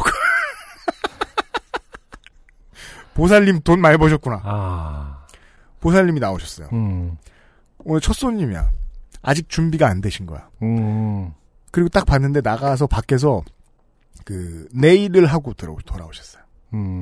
네일에 그 광이 광도 새로 내셨고 엄청 길어요. 되게 긴 쪽으로 되게 길게 하시는 분 있고 짧게 하시는 분 있잖아요. 네. 되게 길게 하셨고 무슨 파티 금방 큰 파티 나가시는 것처럼. 그리고 그 네일 끝에 저 피어싱도 돼 있었어요. 왜 사람 네일이 잘 기억날 땐 뭔 줄 아세요? 거기 정말 입고 싶지 않을 때. 아 그래요? 네일이 엄청 잘 기억나요. 손가락 맞춰서 벗거든 상대방에. 아 그럴 수 있겠다. 그리고 그 우리가 흔히 생각하는 보살님 복장이 아니었어요. 그렇죠. 그거는 굉장히 예. 그 편견은 오래전에 깨졌다고 들었어요. 저도. 근데 면 추리닝의 짧은 반팔티였어요. 아 정말요? 즉 스파이스 걸스 복장이었어요. 95년 정도에 갔어요? 아니요. 제가 기억나. 2008년? 아 스파이스 걸스 복장을 하고 피부도 엄청 땡기셨어요. 내가 사람이 그 자리에 있고 싶지 않은 자리에 오면은요 그 사람을 보죠. 그럼 뭘 봅니까? 눈이 아니고 피부로 봅니다. 디테일들이 보이는군요. 엄청 빡빡 땡기셨어요. 네. 거의 뒤에서 누가 잡아주고 있는 것까지 땡기셨어요. 저는 그 집과 미용에 돈을 많이 쓰셨구나. 근데 공기가 어색하다는 걸 그 이 점을 보러 온 두 사람, 점 봐주는 한 사람이 모두 공유하고 있는 거예요. 제가 하도 적극적이지 못하니까. 그러니까 그냥 쉬운 레퍼토리를 던지시는 거예요. 뭐 어릴 때 아팠다 뭐 밖에 나가서 공부했으면 더 잘 됐다 이러저러 막 하시는 거예요. 제가 저의 평상시의 태도 막 즐거울 때 태도면 아 그런 말 누가 못해요 이렇게 썼을 거 아니에요. 근데 가만히 듣고 있었죠. 네. 그리고 나왔고 돈은 옆에 있던 친구가 냈어요. 아, 그래서 얻은 게 있었어요? 궁금한 게 있으면 할머님이 가시기 전에 물어보라고 하시는 거예요. 그럼 제가 걷다 대고 그것은 알비? 할머니 어딨는데요? 싫었거든요. 할머니 어딨는데요? 이런 얘기하면 서로 안에 있는 세 사람이 즐거울 수 있겠습니까? 그래서 제 머릿속에 있는 모든 웃긴 얘기를 꾹꾹 틀어맞고 그냥 가만히 있다가 그리고 나와서 본인의 프로그램 이름을 정했다. 네. 그것은 알기 싫다. 네. 하고. 진짜예요. 아니 저는 그냥 진짜 어떠한 노동이 굴러가는 형태를 조금이나마 구경해본 걸로서는 좋았어요. 네. 아, 이 보살님을 만날 때의 보통의 본질은 저는 영험함을 뭐 체험하고 그러니까 미래를 내다보고 이게 아니라 위로를 받는구나. 네, 대부분 많이 그렇게 말씀을 하시고 저도 그건 네, 그게 한 90%인가 보다. 충분히 가능하다고 네, 짐작은 되더라고요. 네. 상상해보면. 그리고 위로 치곤 꽤 비싸다. 글쎄요, 그건 아닌 것 같은데. 그런가요? 저는 가격을 모르니까. 아, 네. 비싼 것 같았어요. 어떤 위로도 가격치를 매기기는 그건 그렇죠. 없으니까, 주관적인 거니까요. 그렇죠? 네네네. 네. 요파 씨는 공짜입니다, 청취자 여러분. 영험한 보살님들과 달리. 저희가 위로를 줄 수 있을지 아닐지는 확실하진 않습니다. 아, 그리고 오늘의 마지막 사연은요. 네. 사실 이 역술을 우리가 체험할 일이 별로 없으니까. 그렇죠. 체험할 때에도 그 본질이 제가 아까 말씀드린 대로 실제로 우리가 알려준 것과는 거리가 멀다는 것도 알게 됩니다. 꼬마아이들이 커가면서요. 계속해서 오해하는 어떤 신화가 또 있는데요. 대표적인 것은 폭력에 대한 신화입니다. 네. 현대의 이 물리적 폭력 말씀드리는 겁니다. 제가 말씀드리는 거는 사회의 폭력, 계층 간의 이런 거 말고요. 물리적 폭력이요. 네. 때리면 아픈 그거요. 네. 아, 혹은 꺾으면 아픈 그거요. 네. 조르면 아프고.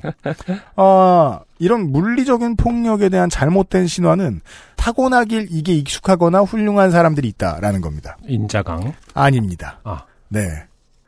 그냥 많이 맞아본 사람이 잘 맞고. 많이 맞아본 사람이 잘 때립니다. 아니 세상 모든 프로페셔널은 경륜으로 키워지잖아요. 그렇죠. 예. 그리하여 나이 30, 40이 넘었는데 직업적으로 격투기를 하는 사람과 그렇지 않은 사람이 다투면 안 된다는 겁니다. 그렇죠. 그런 사연을 한번 보도록 하겠습니다. 정승호 씨, 이분도 고인물이죠. 그렇죠. 네, 이분은 숙박업계에서는 프로일지 모르겠으나 왜냐하면 벤한테도 속아보고. 그렇죠. 네. 하지만 격투기 업계에서는 아닌 것 같다. 아, 그렇군요. XSFM 식구 여러분 안녕하세요. 벤에게서 속아 넘어간 뒤에서 2등 숙박업자 정승호입니다. 네. 언제나처럼 청소 시간에 요파시 역주행을 하며 베개 커버와 침대 시트를 갈던 중 제가 알기로 이 정승업 씨의 숙박업소가 네. 보통은 한국말을 못하시는 고객들을 상대로 한 그쵸. 곳이라고 알고 있거든요. 네. 그래서 못 들으실 텐데 네 아마도 이 그 하우스키핑 시간에 요파씨를 틀어놓고 하우스키핑하는 사람들이 있다. 음흠. 그럼 그 호텔은 정승호 씨의 호텔일 가능성이 있습니다. 네. 네. 93회에서 안승준 님이 주짓수를 하다가 암바에 걸려 팔에 다치셨던 이야기를 듣고 야 이게 벌써 언제입니까? 한 4년 전인가요? 3년 전인가요? 제가 네 그렇죠. 네. 그, 아직도 기억납니다. 겨울이었고 그 다쳤을 때가 그 설 연휴 전이었어요. 네. 네. 그래서 아무도 저를 걱정해주지 않았고 설 연휴 전이면 안승준을 걱정하지 않는 게 풍습이에요? 아 그게 아니라 네. 뭔가 이 그 연휴가 되게 길었어요 그 해에. 네. 그래갖고 이 그쪽에서 관리를 전혀 안 해갖고 제가 되게 화가 나서 아까 그 코치들이 그 가르쳐 주시는 그 도장 분들이 어떻게 보면 사고거든요. 그런 일어나서는 안 되는 그 사고인데. 그렇죠. 네, 완전 초심자들을 붙여놓고 거의 뭐 부상을 이렇게 했으니까 사후 관리를 쉽게 해서 해줬어야 되는데 연휴가 길었고. 다고 연휴가 길어서 연락이 안 온나? 뭐 이러면서 아무도 걱정을 안 해줬어요. 아 여기는 상당히 주먹구구식으로 운영이 되는구나. 그래서 제가 손절을 했죠. 아. 그 도장을. 네. 투기 가르쳐주는 곳은 아무래도. 네. 근데 주짓수가 뭐 여기 정성호 씨 사연에 좀 나옵니다만은 아직까지도 사실 그렇고 보편화 체계가 좀 그 트레이닝 시스템이 체계가 된 도장이 그렇게 많지 않아요. 네 한두 군데 정도밖에 없고. 그러다 보니까 약간 동아리 같은 개념으로 운영되는 데가 많아요. 서로 아프니? 뭐 이러면서 이렇게, 아, 여길 거 그만 아프구나. 뭐 이런 식으로. 덜렁거려? 뭐 약간 이렇게 되기 때문에. 네. 무슨, 잘 모르고 라듐을 주워 먹어보는 그런. 그런 것에 꽤 실망을 했었죠. 지금은 벌써 몇 년 전이니까 달라져 있는 거라고 알고 있습니다만. 네. 암바에 걸려 팔을 다치셨던 이야기를 듣고 불현듯 예전에 좋게 되었던 일이 생각난 사연을 씁니다. 지금은 혼자 깔짝거리면서 운동의 강도를 내가 스스로 결정할 수 있는 웨이트 트레이닝이나 자전거 라이딩 정도만 하고 있지만 2012년에 나댔던 저는 뭔가 힘세고 아름다운 격투기를 배우고 싶었습니다. 네. 그러던 중 당시로서는 다소 생소한 주짓수가 눈에 들어왔습니다. 네. 지금이야 꽤나 알려진 운동이 됐지만 그때까지만 해도 인지도가 높지 않아서 주짓수? 무슨 수학용어냐고 되묻는 사람들 무슨 차라리 무슨 아리수 같은 느낌이 들지 않아요? 무슨 A에서 B 골목을 돌아 C 영화관으로 가는 주짓수를 고르시오. 주짓수를 구하시오. 하나도 이질적이지 않네요.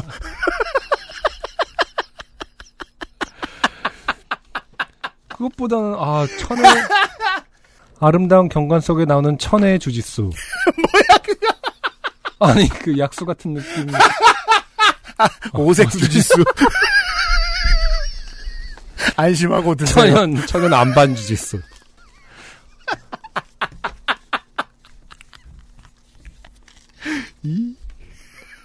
서울의 유명한 A 주짓수에서 6개월 정도 수련을 하다가 제 생활권과 가까운 곳으로 도장을 옮기고자 결정을 했는데 이 지역에는 A 주짓수가 없고 B 주짓수 도장만이 있었습니다. 아마 뭐 브랜드인가 봐요. 그렇죠. 네. 이제 유파 같은 게 있죠. 아, 그렇군요. 뭐 어떤 사람에 의해서 이제 계승되었느냐. 그레이시면 네, 그레이시. 네. 뭐 네. 존 플랭클이면 플랭클. 그러니까 이게 그 생각보다 현대에 만들어진 아 그렇죠 네, 무술이기 때문에 유술이기 때문에 네. 어떻게 보면 지금도 만들어져가고 있는 과정에 네. 있는 거기 때문에 MMA에 최적화됐다고들 하는 건 무슨 소리냐면 보니까. 시장에 따라서 변화하는 중인 거라는 걸 수도 있고요. 네. 네.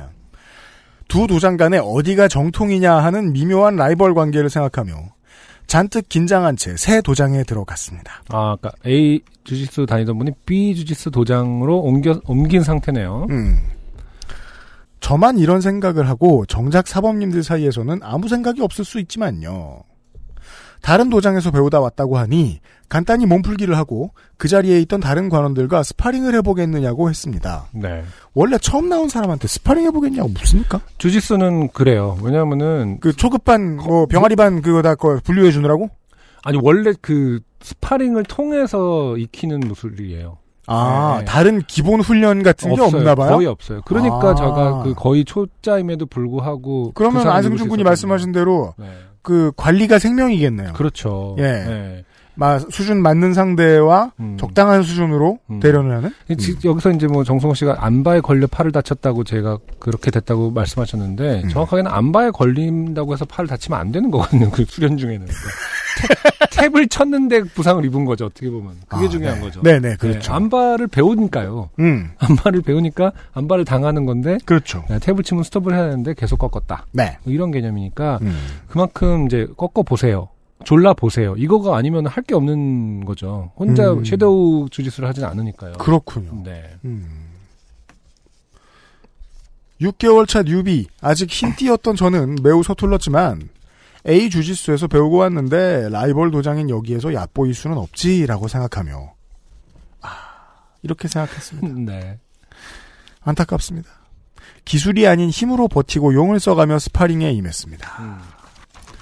그렇게 한두 명의 관원들과 스파링을 했고 다들 뛰어난 분들이라 당연히 제가 탭을 치며 끝났습니다.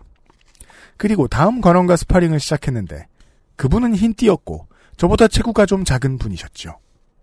체급 차이를 감안해야 했지만 이렇게 말씀하시는 거 보면 체급 차이가 꽤 났나 봐요. 네. 같은 흰띠 뉴비들이기 때문에 서로 배워가며 해야 했지만 저는 A 도장에서 왔는데 이곳에서 이렇게 계속 질 수는 없다. 인상적이에요, 뒤에. 네. 으아! A도장이 어딘지 모르겠지만, 앞으로 A도장은 안 다녀야겠다. 뭔가 너무 부심을 키우는 것은 아닌가. 아, 그러게요. 운동에 도움이 되지 않는다. 여기에서의 으아는 네 글자로 그냥 글자로 써 있습니다만, 네. 이게 무엇을 뜻하는 소리일지 압니다. 투지? 부심.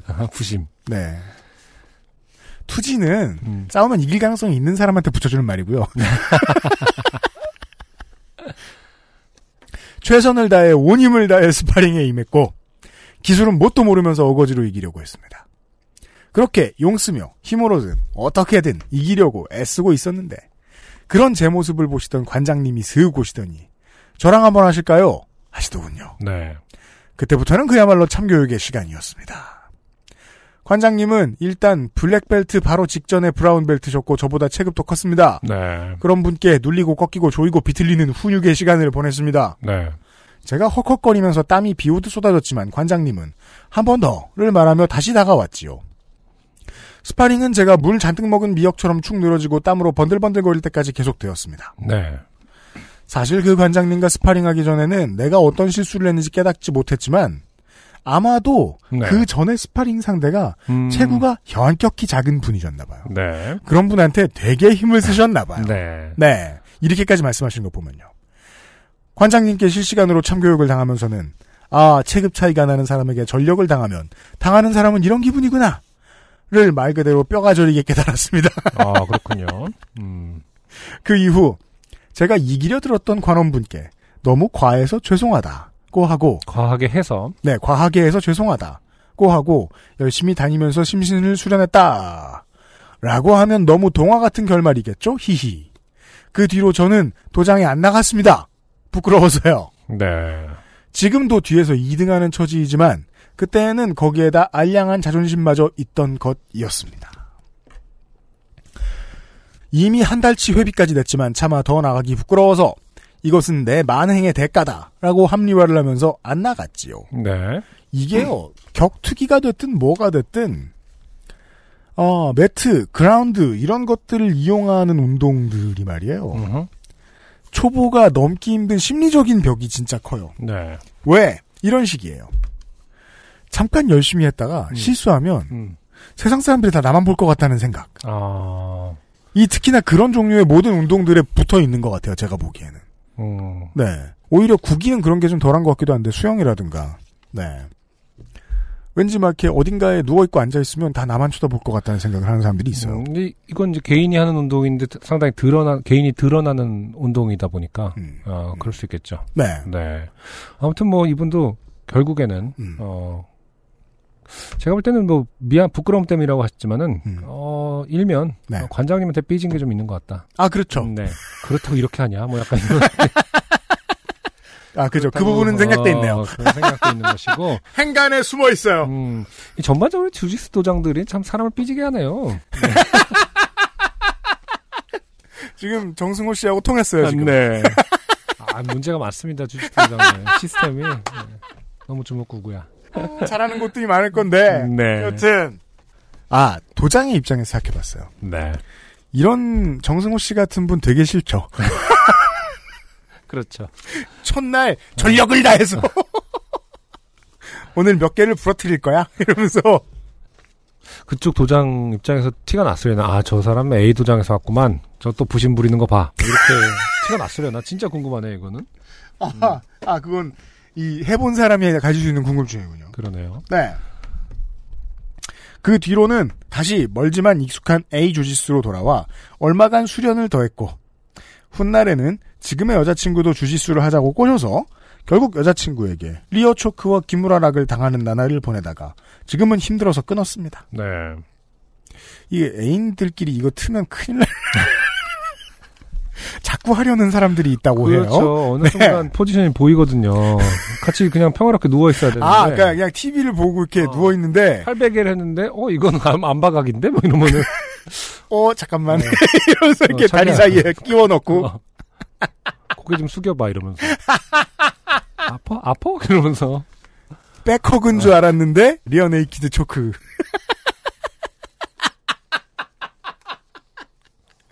그거 되게 싫겠다. 자, 지금은 힘들어서 주짓수를 끊었습니다. 참 재미는 있는데 하면 할수록 힘들어지는 이상한 운동이더라고요. 그렇군요. 모든 운동은 그렇지 않나요? 그래도 어느 정도 임계점을 넘으면 좀 익숙해지고 뭐랄까 좀 그 전문가 된 것 같고 으쓱으쓱하는 맛으로도 좀 다니잖아요. 전문가가 되고 나면 이 고통이나 도전의 강도가 달라지죠. 네. 그 문제인 것 같아요. 네. 근데 이게 주짓수는 사실 상당히 창의적인 면이 있어서 굉장히 계속 발전을 개발을 해야 되더라고요. 네. 그 말 수를 봐야 되는 거잖아요. 저기를 저렇게 해서 뭐 세수 뒤에는 내가 제일 목을 꺾고 있다. 그렇죠. 이런 거니까 네. 굉장히 뭐랄까 끊임없이 연마해야 되는 뭐 모든 무술이 사실 그렇겠지만은 네. 긴 안무를 새로 짜는 것과 같다고 하죠. 계속해서. 네. 네. 안승준님 말처럼 초보자일수록 더 조심하고 차근차근 수련해야 하지만 의욕만 넘치는 뉴비들은 이렇게 멍청한 실수를 하곤 합니다. 참교육을 당하고선 부끄럽다고 다시 나서지도 못하기도 하고요. 지금의 저도 크게 나아지진 않았지만 그래도 하루하루 살아가고 있습니다. 하찮은 사연 읽어주셔서 감사합니다. 언제나 좋은 방송 만들어주셔서 감사합니다. 모두 행복하세요. 네, 정승호 씨 고맙습니다. 네. 네. 어쨌든 지금의 여자친구분 주짓수 하자고 꼬셨는데 네. 본인은 그만뒀다. 그렇죠. 아, 별로인 거죠. 남자친구가 네. 꾸준히 좀 같이 다닐 것이지. 오셨으면서 먼저 관두면. 그게 젊었을 때 그러는 사람들이 많아요. 취미생활을 공유하는 게 왠지 연애일 것 같다. 라는 반프러치도 없는 상상을 하면서. 아, 그걸 깨달아서 관뒀나 보구나. 상상을 하면서 애인을 뭔가 새로운 필드에 넣어놔요. 넣어놓고 같이 해보니까 내가 더 재미가 없고 내가 더 소질이 없음을 깨달아요. 아니 그것도 아니고 숨 막혀. 나만의 공간이 필요해 이러면서. 그렇죠. 좀 혼자만의 시간이 필요한데 이러면서. 계속 이게 뭐야 만나서 주짓수만 하고. 원래는 그걸 꿈꿨을 텐데. 그러니까요. 현실로 오니 싫죠. 네. 안심하고 평화롭게 팔도 뻗고 싶고. 등을 내주고도 두려움에 떨지 않고 싶고. 네. 뭐 그런 거겠습니까, 설마. 게다가 이렇게 말하면 왠지 그 수련한 사람들이 다 그럴 것 같잖아요. 전혀 아닙니다. 네. 정승호 씨의 국한된 문제로 한정하도록 합시다. 네. 네. 정승호 씨 감사합니다. 여기까지 오늘의 사연이었어요.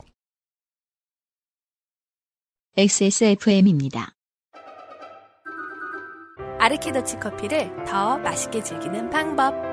차가운 탄산수에 아르케 더치 커피를 넣어보세요. 진한 커피의 풍미는 그대로 즐기고 탄산수의 상쾌함을 더한 아르케 더치 에이드. 가장 빠른, 가장 깊은 아르케 더치 커피. 피부, 자연에서 해답을 찾다. Always 19, 앤서나인틴. 전국 롭스 매장과 액세스몰에서 만나보세요. 주요 탈락자 사연이 남아있네요. 네. 오현정 씨께서. 네. 아이와 목요일마다 들르는 분식집이 있는데 3주 전쯤에 아이들이 와서 간식거리를 사는데 그중에 한 아이가 돈이 없다면서 그냥 옆에 서 있더라고요. 네. 배고픈데 라고 말하면서요. 사장님이 그 친구를 가만히 보시더니 어묵 국물을 종이컵에 담아 먹으라고 주시더군요. 여기 사장님 인상이 정말 좋으시거든요. 역시 넉넉하시구나 생각했습니다. 네. 그런데 오늘 다시 들른 분식집에는 바쁘게 어묵 국물컵을 받아가는 4명의 아이들이 있었습니다. 네. 네.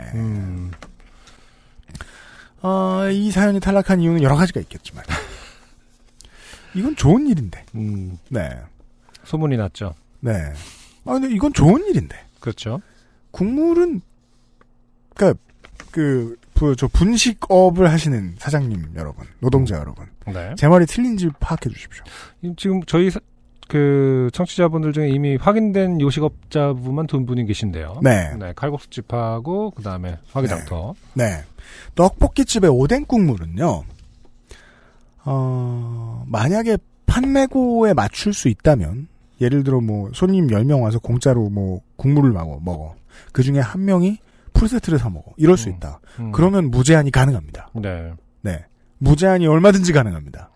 네. 고객을 확보하는 좋은 일이고, 네.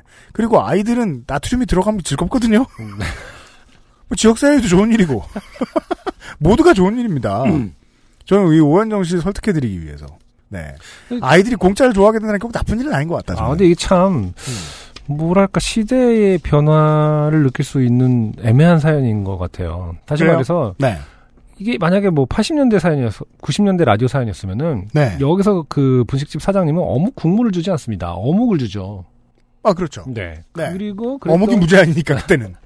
그러니까 그런 게 더 싸서 그런지 혹은 인심이 더 실제로 좋아하는지 모르겠지만은 이런 스토리에서는 대부분 실제 먹을 걸 주지 않습니까? 네. 근데 여기서 2019년의 버전에서는 일단 국물만 줍니다. 아 그렇죠. 아 그런데 또 국물을 소문이 나서 국물만 먹으러 오는 4명의 어린이의 또 생각이 복잡해지는 거거든요.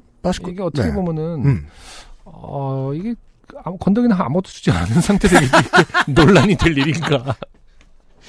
아, 네. 그러니까 안승준 군이 지적하고 싶은 문제의식은 뭘 줬다고 그러냐. 그러니까 지금 제가 지적하고 싶은 것은 뭘 줬다고 그러냐.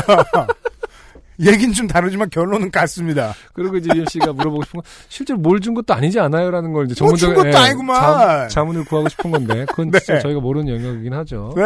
네 단가가 어느 정도인지. 네, 꼬지 어묵의 국물 베이스, 그러니까 국물은 어느 정도, 그러니까 객단가 어느 정도라고 보시느냐. 아, 사장님 여러분.